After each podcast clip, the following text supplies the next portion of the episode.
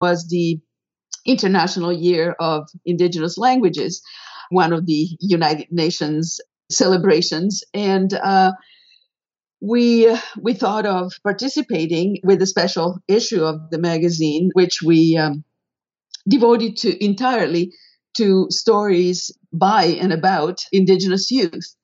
Uh, so we put out uh, a call for stories, and the story started flowing, and it, it just blew our minds. Uh, you, you, know, the youngest contributor is probably 18, and the oldest we had a you know broad range, but uh, maybe 35. So the the new generations of Indigenous peoples and um, we had to subtitle that issue of the magazine restoring re dash storing biocultural diversity wisdom from young indigenous leaders because wisdom it was it was absolutely extraordinary what uh, insights those those youth brought to the topic some talking about language revitalization, uh, some talking about restoring and uh, bringing back uh, traditional knowledge and, and cultural traditions and ceremonies and, and so on.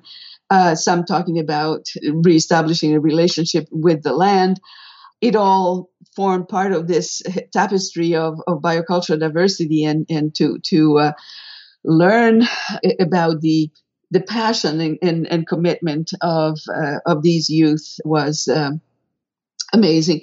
All the stories are, are, now online on, on our website, and uh, we we put together a double issue, special double issue of the magazine, which is also richly illustrated with each of the contributors also provided photos and, and artwork and so on and so forth it, it's uh, it's completely authentic and and one of the most extraordinary collections that, that we have uh, had so far in the magazine. So that's uh, that's really something that inspires us a lot, and and we hear from a lot of other people that they find it very inspiring too.